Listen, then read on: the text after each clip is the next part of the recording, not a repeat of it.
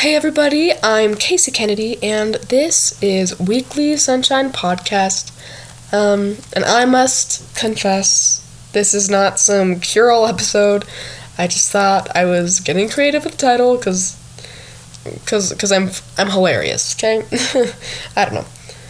But today I will be talking about Elder W. Mark Bassett's talk from October 2016 General Conference called For Our Spiritual Development. And in that, he says, In order to understand the mysteries of God, or those things that can be understood only through revelation, we must follow the example of Nephi, who said, Being exceedingly young, nevertheless being large in stature, and also having great desires to know the mysteries of God, wherefore I did cry unto the Lord, and behold, he did visit me, and did soften my heart, be- that I did believe all the words which had been spoken by my father. The Lord himself further explained that Nephi had exercised faith, sought diligently with lowliness of heart, and kept his commandments. Nephi's example of seeking knowledge included a sincere desire, humility, prayer, trust in the prophet, and an exercise of faith, diligence, and obedience. This method of seeking is in great contrast to my prying at the plates or trying to force an understanding of things meant to be revealed according to the Lord's timetable and through the power of the Holy Ghost. Elder Bassett, at the beginning of his talk, he talked about how he had like a golden plates replica in his home and how he would pry at the sealed portion, you know, the decorative sealed portion. Um, instead of actually read the part that you could read. and so he's just like he's just comparing, you know, Nephi, you know, who who fostered an environment for the spirit to reside in instead of being like I don't know, forcing the spirit to come to you. I don't know if that makes sense. Just like there's a difference between someone who wants to learn for learning rather than someone who wants to learn for answers you know, Nephi fostered an environment that the Spirit wanted to reside in. And this really just kind of reminds me of like an experiment an experience I had in like first grade. Um, our classroom had like we incubated chickens. And so we hatched these little chickens and you know, we learned about, you know, that sort of thing.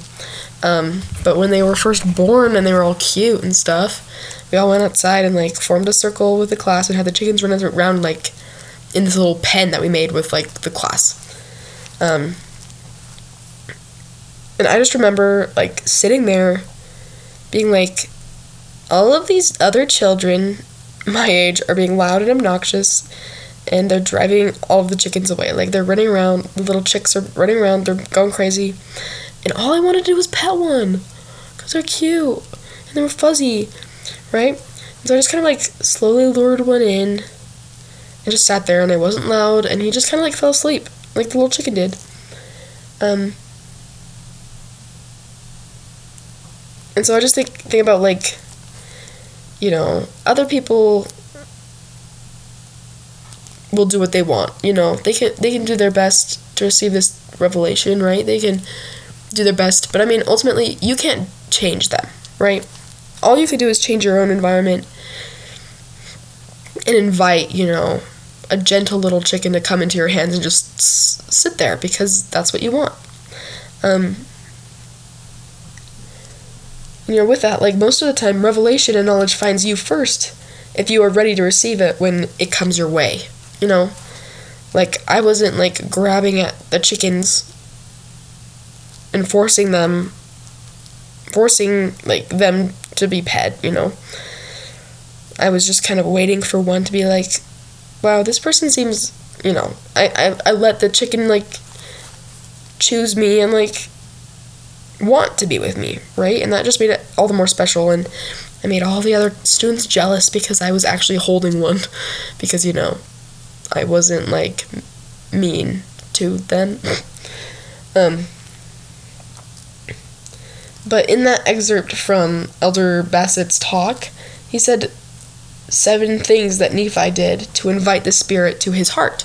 And those seven things were one, sincere desire, two, humility, three, prayer, four, trust in the prophet, five, exercise of faith, six, diligence, and seven, obedience. And so I made a little chart of things that you can do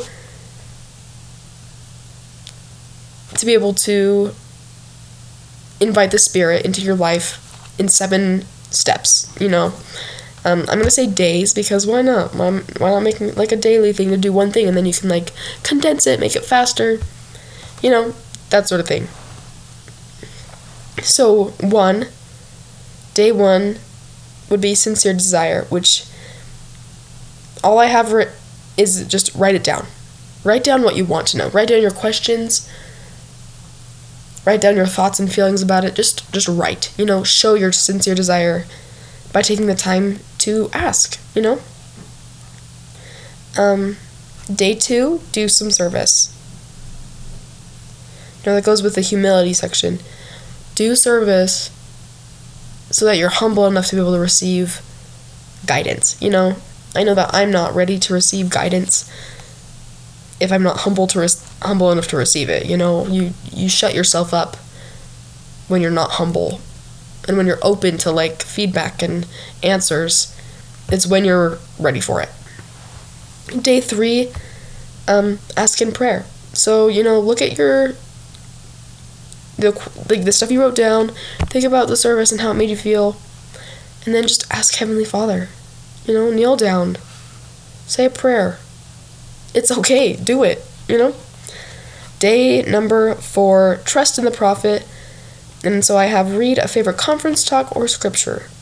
Um, I know I have like a big list of favorite scriptures, but there's always a couple that I've kind of like taken upon myself to call like cl- claim them as mine, you know. Ones that just have like always been my favorite regardless of like what like time it is or what I'm learning about, you know? So read those again and that and you can also include like your patriarchal blessing. Read that. Just read the words that you trust, you know? Day 6 is diligence. And all I've got to say is do everything that you've already done during the week, right? Do more service, pray again, read again, write again, pray again, read again, write again. You know, do all these things again to show that you are willing to put more work into that. And then day seven is obedience. And with that, I put to be, be obedient to yourself too. You know, to be honest to yourself and be patient. You know, you have to keep in mind that we're going to have to follow the commandments the best we can. We're going to have to be humble and we're going to have to be patient. And that's going to be okay. We are all going to be okay. Um, and that's seven day spiritual development challenge. Let's say that. Um, but if you want, repeat it as needed. Um, do it in a single day if you want. Like you can do all of these in a single day. Not a big deal. You know, I just made it into days because I thought it was cute. So yeah. um, just know that I have a testimony that you know, we can always be able to receive spiritual guidance from the Holy Ghost when we are willing to let it come to us first, when we foster an environment that invites the Spirit in the first place. And I encourage you guys to read the rest of Elder W. Mark Bassett's talk. Um, that is from October 2016 called For Our Spiritual Development. And I say the things in the name of Jesus Christ. Amen. Thank you so much for listening for this week, and I will see you next week. Happy holidays.